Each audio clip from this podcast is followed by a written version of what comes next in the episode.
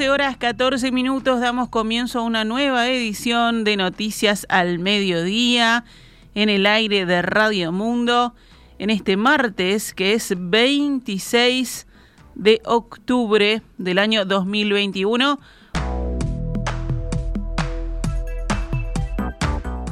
El proyecto de ley de rendición de cuentas será aprobado definitivamente hoy en la Cámara de Diputados, incorporando las modificaciones que el texto tuvo en el Senado. El senador blanco Gustavo Penadez, cintado por el país, destacó las inversiones dirigidas a la infancia, la adolescencia, la vivienda y las políticas sociales que seguirán siendo atendidas como prioritarias para el gobierno, afirmó.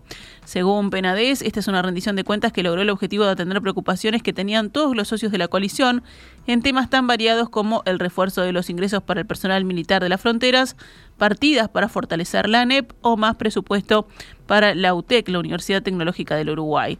Desde la oposición, el senador del Frente Amplio, Daniel Olesker, calificó de ajuste fiscal el contenido de esta rendición de cuentas, entre otras cosas porque dijo el gasto presupuestal bajó 309 millones de dólares y afectó en particular las áreas de la vivienda y la salud.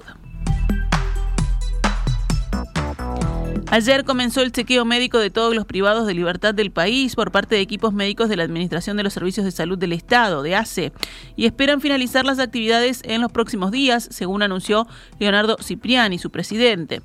Esta mañana, en diálogo con En Perspectiva, Cipriani informó que en la primera jornada ya fueron evaluados 689 privados de libertad y adelantó que esperan alcanzar los 4.000 pacientes, que es el primer objetivo, en los próximos días.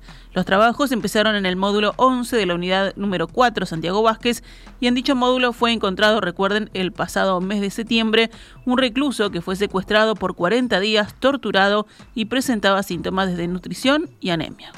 Hoy en día lo importante es poder tener un diagnóstico para que como ese recluso que estuvo secuestrado, ¿verdad? No pase. ¿Por qué? Porque por acá por un médico van a pasar ahora todos los, todo, todo las personas privadas, privadas de libertad. Uno tiene que ver que estas situaciones, en, desgraciadamente, en los penales se ve que, que, ha sido frecuente. ¿no? Lo bueno está en tener clara la situación hoy. Después está el trabajo del INR, de la policía, en ir controlando el trabajo de ellos. ¿no? Nosotros solo tenemos que trabajar desde el punto de vista sanitario. Cipriani calificó esta instancia como una forma de realizar una radiografía al sistema penitenciario uruguayo y poder saber con mayor exactitud en qué situación está. Vamos a hacer un buen estado del diagnóstico nutricional de los pacientes, ver si hay alguna patología, verdad que no que no se había diagnosticado y eso, y eso que queda en la historia clínica del paciente, porque estamos trabajando eh, en eso también, en la historia clínica de, todos estos pacientes. Después el grupo de médicos de, policlínica que va a atender adentro de cada penal y de cada pabellón, ¿verdad? Porque ahí no se pueden mezclar pabellones. De esto así te lo hablo para todos los, los, penales que nosotros tenemos, van a seguir esos pacientes en, una forma eh, en una forma mensual. Es la primera vez que se hace un abordaje de este tipo.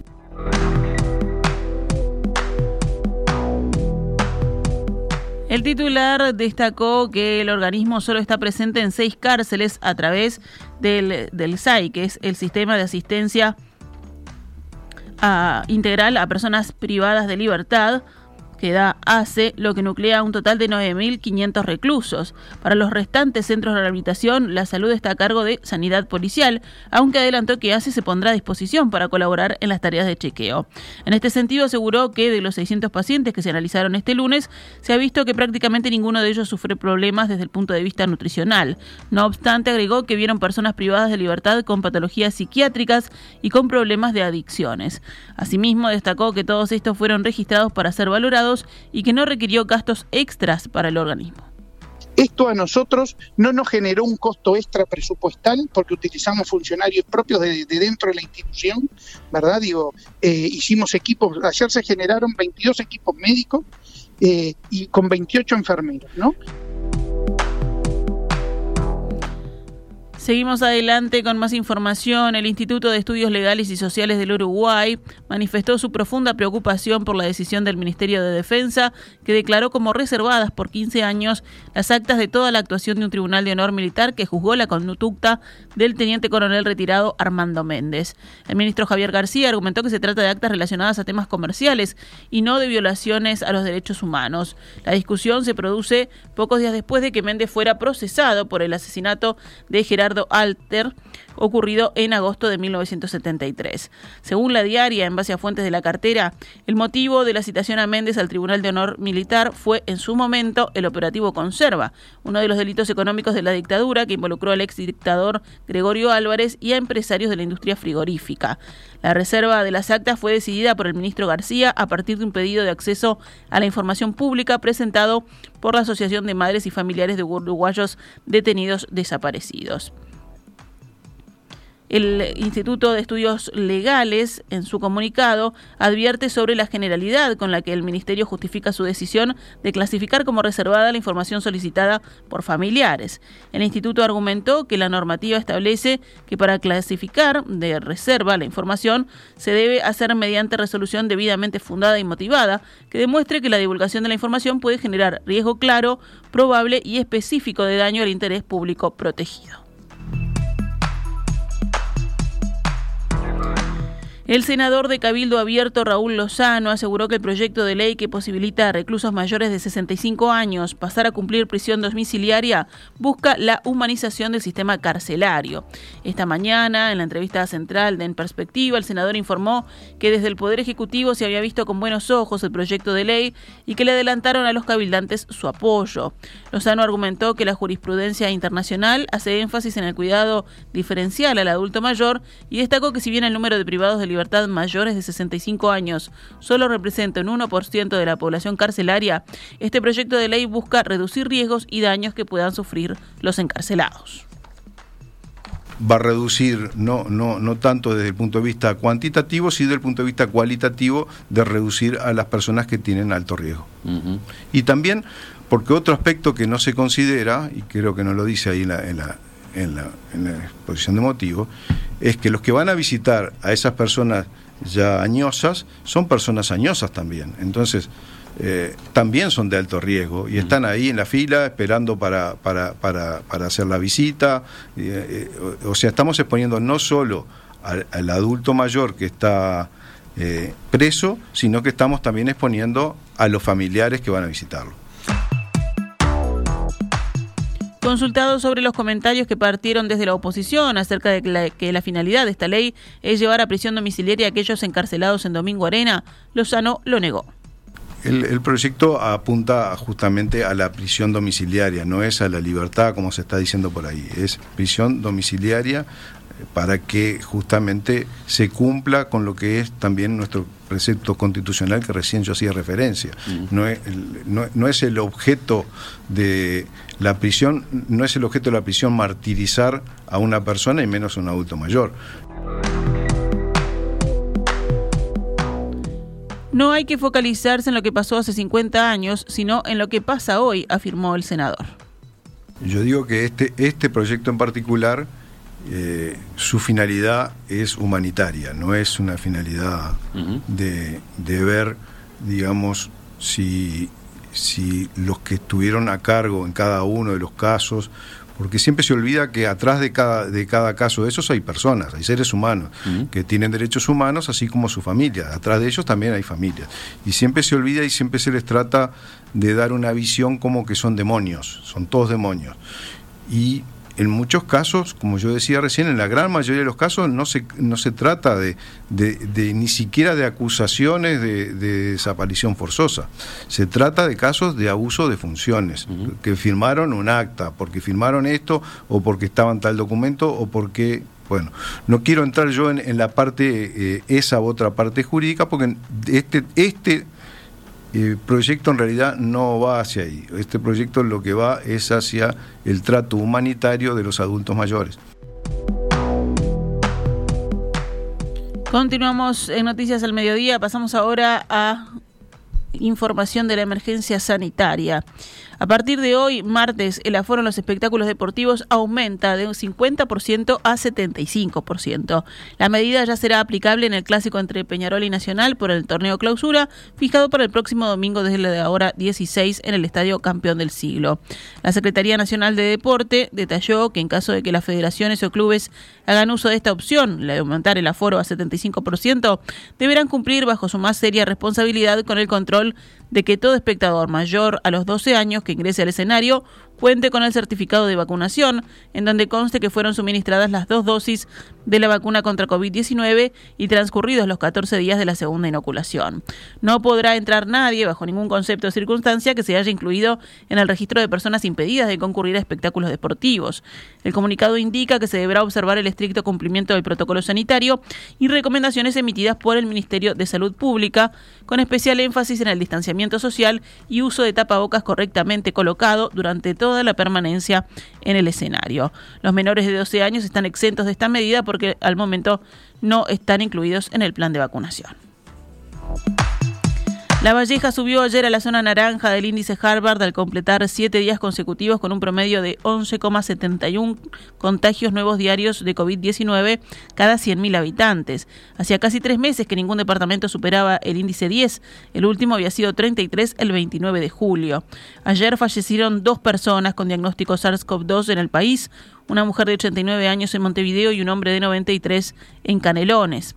Los casos activos registrados en la víspera fueron 1.709, cuatro menos que el día anterior, pero la cantidad de pacientes en CTI subió de 20 a 23 fueron detectados 176 contagios nuevos en 6.575 análisis. La tasa de positividad fue del 2,68%. El índice de Harvard a nivel nacional subió a 4,67 casos nuevos diarios cada 100.000 habitantes en los últimos siete días. Volvemos al panorama nacional con otras informaciones. Rosa María Payá, activista opositora al gobierno cubano y presidenta de la organización Cuba Decide, fue recibida ayer en la torre ejecutiva por el presidente Luis Lacalle Pou. Según Payá, hay más de 525 presos políticos en su país después de las manifestaciones masivas del 11 de julio. A la salida del encuentro en rueda de prensa, la visitante agradeció al mandatario. Eh, un, encuentro en primer lugar para agradecer al presidente de la calle su claridad y su sinceridad en, apoyo a la, demanda de libertad y, de soberanía del pueblo cubano, lo vimos en sus palabras en la, en la CELAC frente al, títere de los militares cubanos, al, al señor Díaz Canel. La Federación ANCAP realizó ayer un paro de 24 horas en todas las plantas del país en reclamo por el despido de dos trabajadores del buque Malva H. Laura Martínez, vicepresidenta de FANCAP, dijo hablando con Radio Universal que el presidente de ANCAP, Alejandro Stepanisic, se comprometió a que no haya pérdida de puestos de trabajo, algo que a su juicio se está incumpliendo. Por lo tanto, el paro fue porque incumplió con su palabra, afirmó la sindicalista. El presidente de ANCAP dijo anoche a El País que la medida generó algunos casos de desabastecimiento, pero no un problema generalizado, ya que hoy el gremio retoma su actividad. Stepanisic consideró insólitas las declaraciones del sindicato y dijo no entender la medida anunciada de forma sorpresiva. Dijo porque añadió que en ningún momento la empresa cortó la negociación ni faltó a la palabra. Esta semana tenemos que plantear la lista de los funcionarios que van a ser distribuidos con todos los detalles, apuntó el presidente de ANCAP.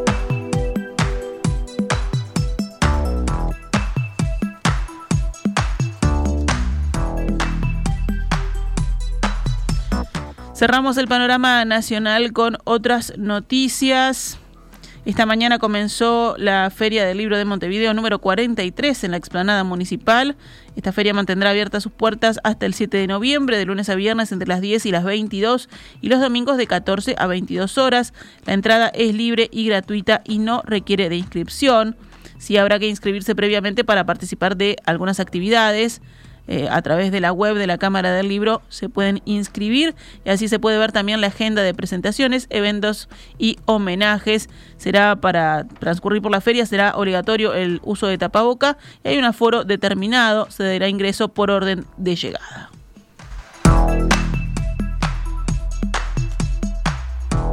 La justicia imputó a seis personas que estafaron a UTE por más de 300 mil pesos, alterando sus medidores de energía.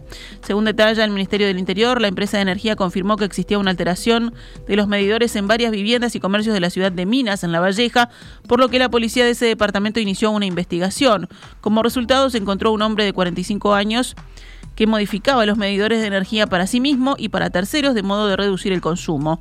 Este hombre fue condenado por ese delito. La investigación continuó y permitió identificar a otras seis personas que contrataron el servicio que este hombre ofrecía. Todos fueron formalizados por los delitos de estafa y hurto de energía.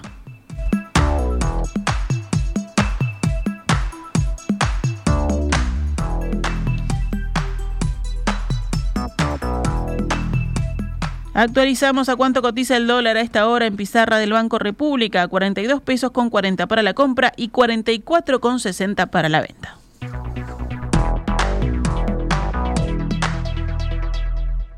Esta es Radio Mundo 1170 AM. ¡Viva la radio!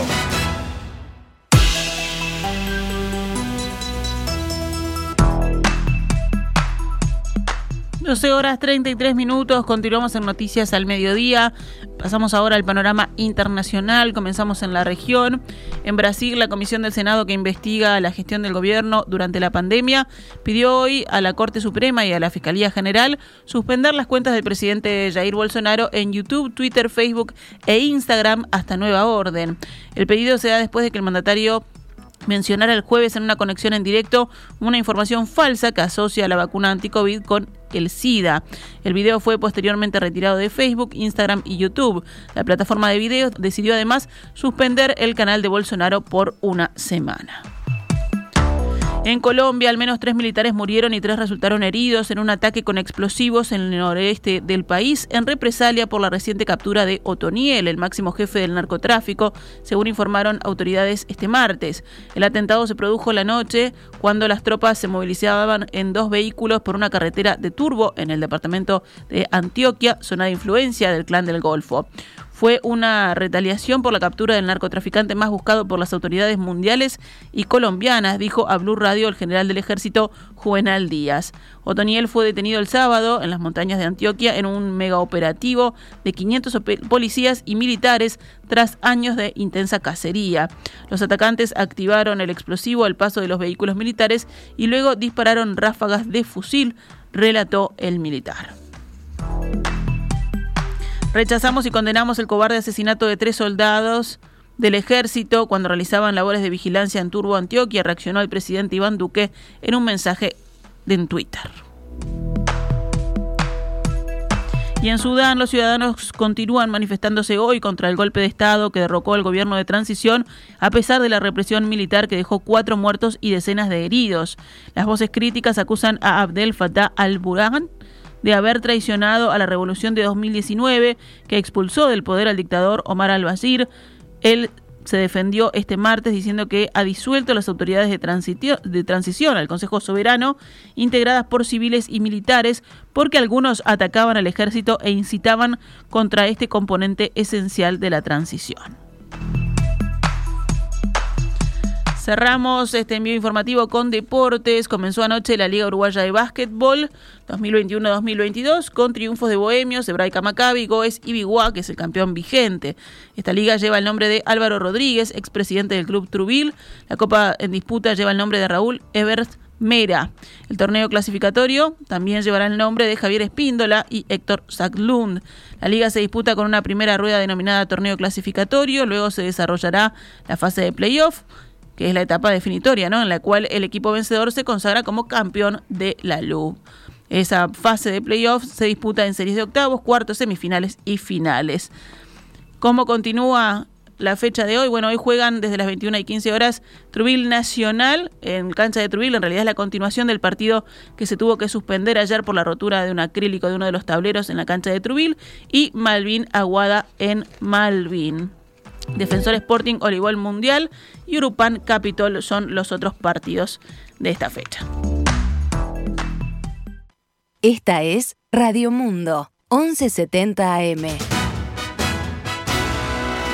¡Viva la radio!